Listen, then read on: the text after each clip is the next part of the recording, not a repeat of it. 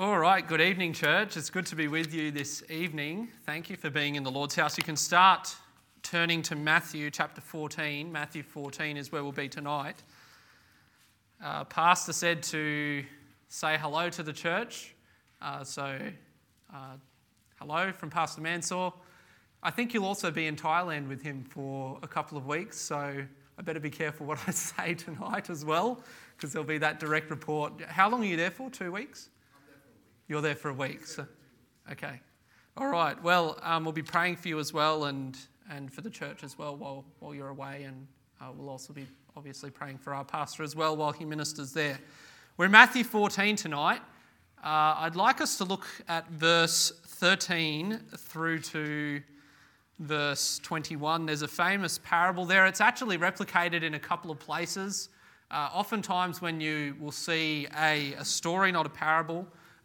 In the Gospels, it's often talked about in other places, and so there are a couple of cross-references that you could turn to if you're interested. They're in Mark chapter 6, Luke 9, and John 6 of this particular account, and it gives an interesting perspective. Every writer, when looking at a particular account, gives particular information or details that maybe not every account has. So if you're looking at these stories, it's often interesting to look at the other accounts as well. But for tonight's purpose, Matthew 14 has a good context, which is very important to the message tonight. So I want us to look at that first, and then we'll get into looking at this story of the 5,000 plus fed.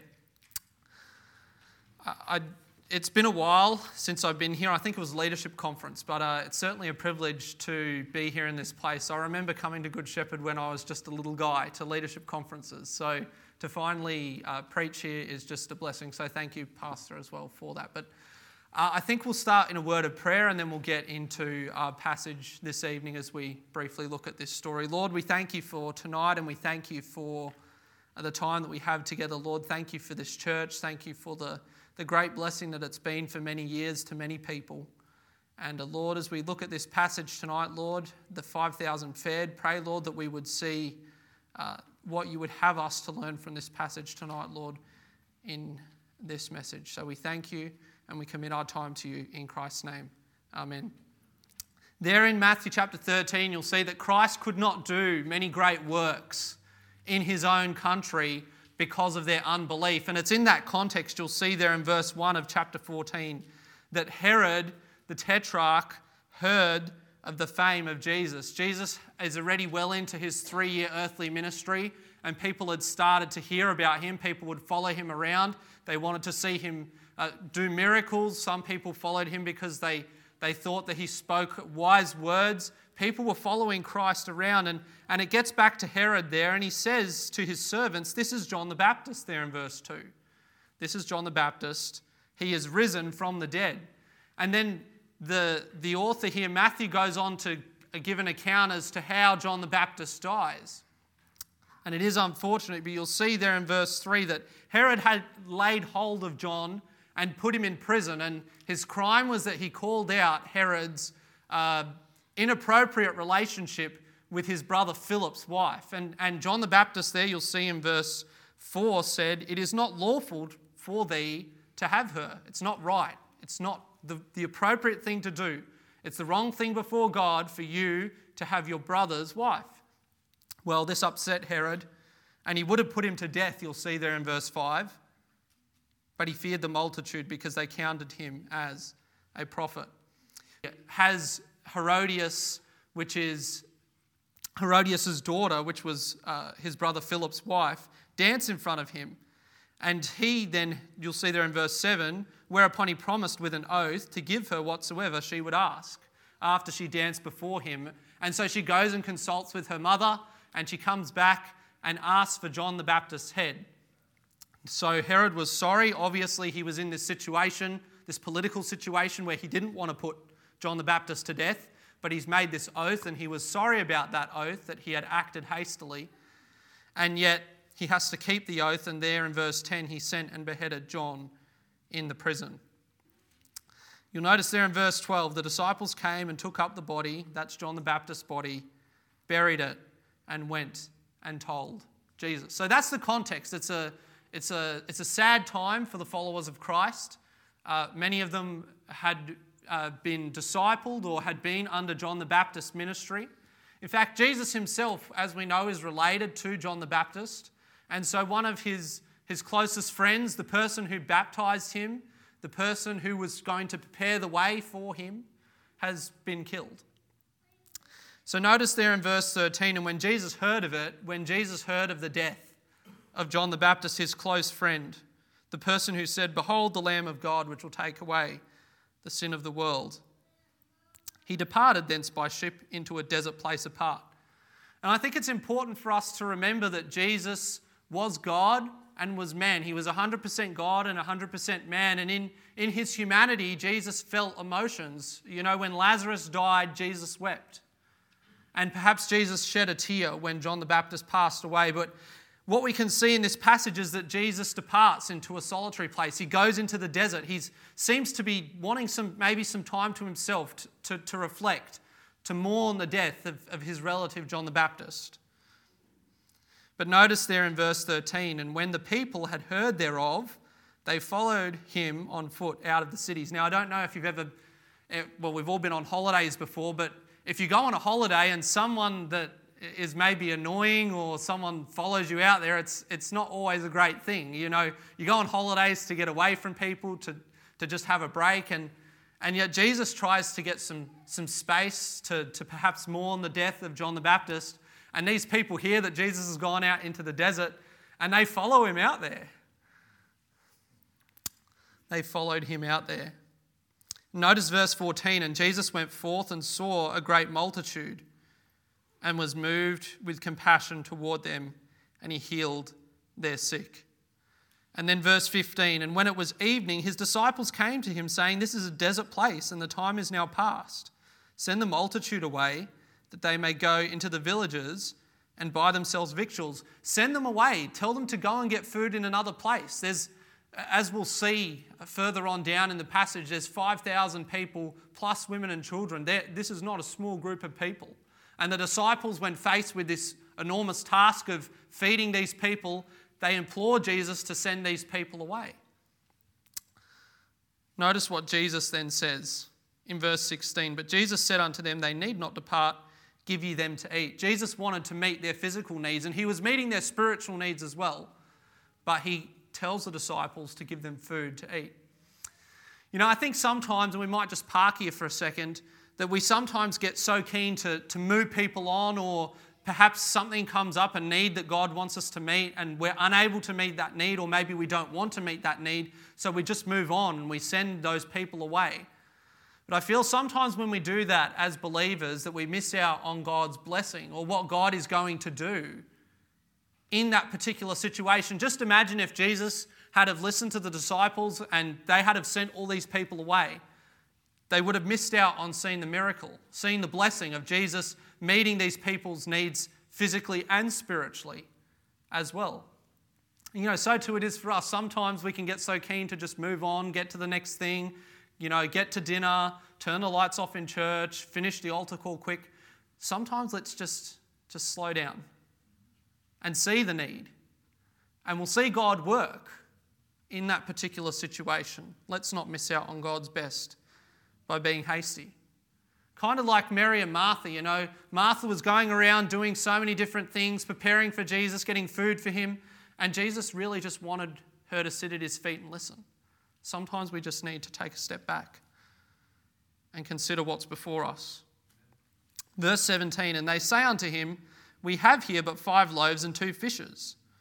And we know from the other passages that there's a young lad that supplies this food for Jesus to use. And as you'll continue reading on down in our passage, he commanded the multitude to sit down on the grass. He takes the loaves, the fishes, looks up to heaven, blesses them, breaks them, gives the loaves to his disciples, and the disciples to the multitude, and all the people there in verse 28, and they were filled.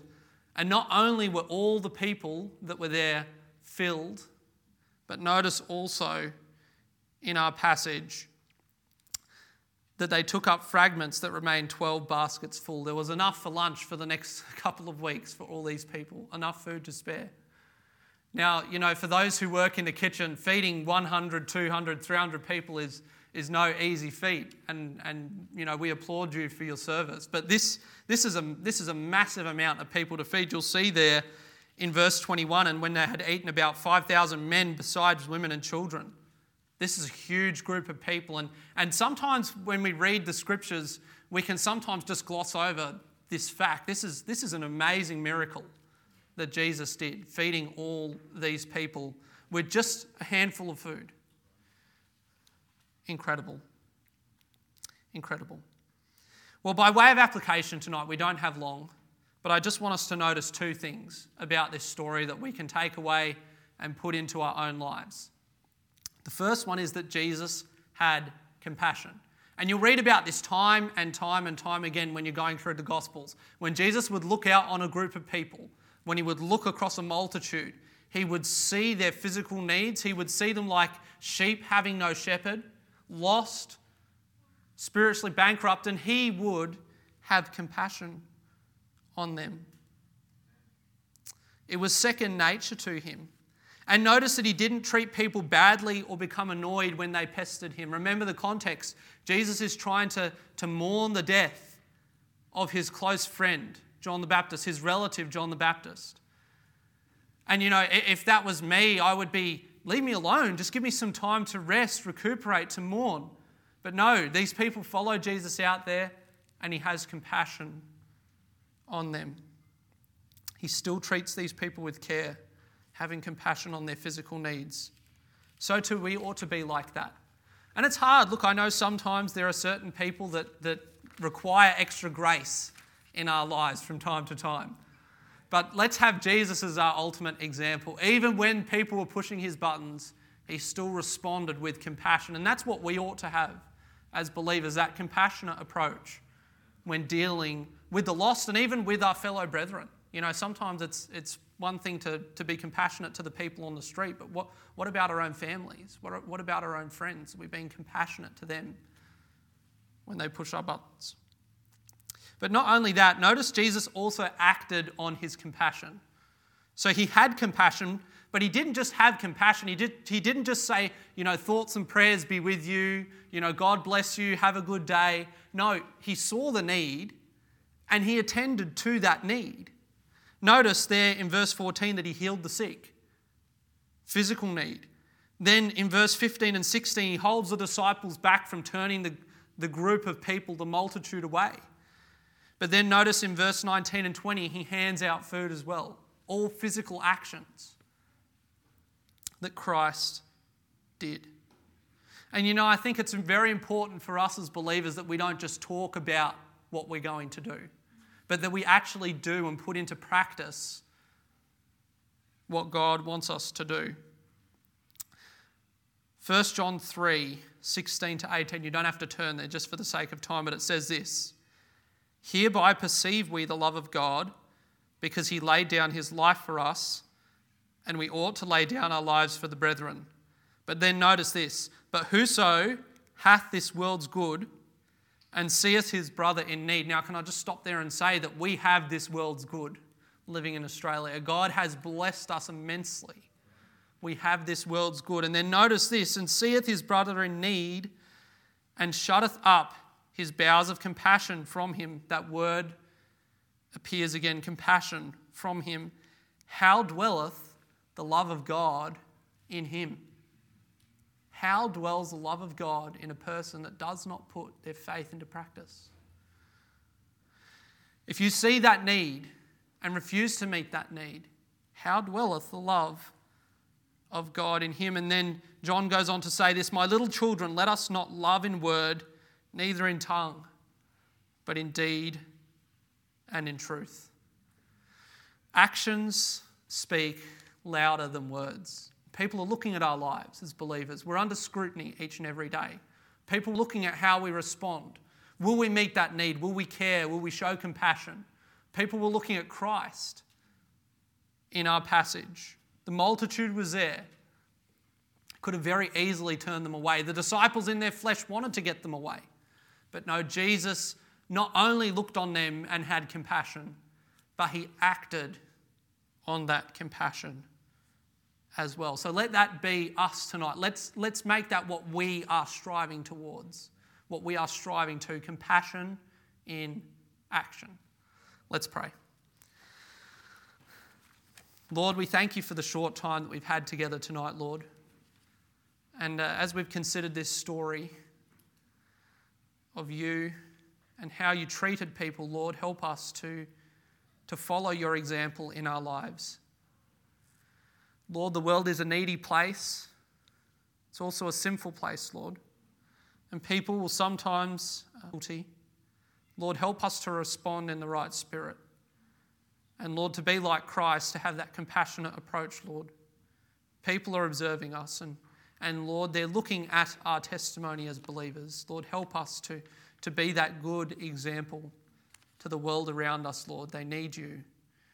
They have so many needs. Lord, help us to meet those needs physically and spiritually as well, Lord. So we thank you for our time together. And now, Lord, as we pray, there are so many things, so many needs.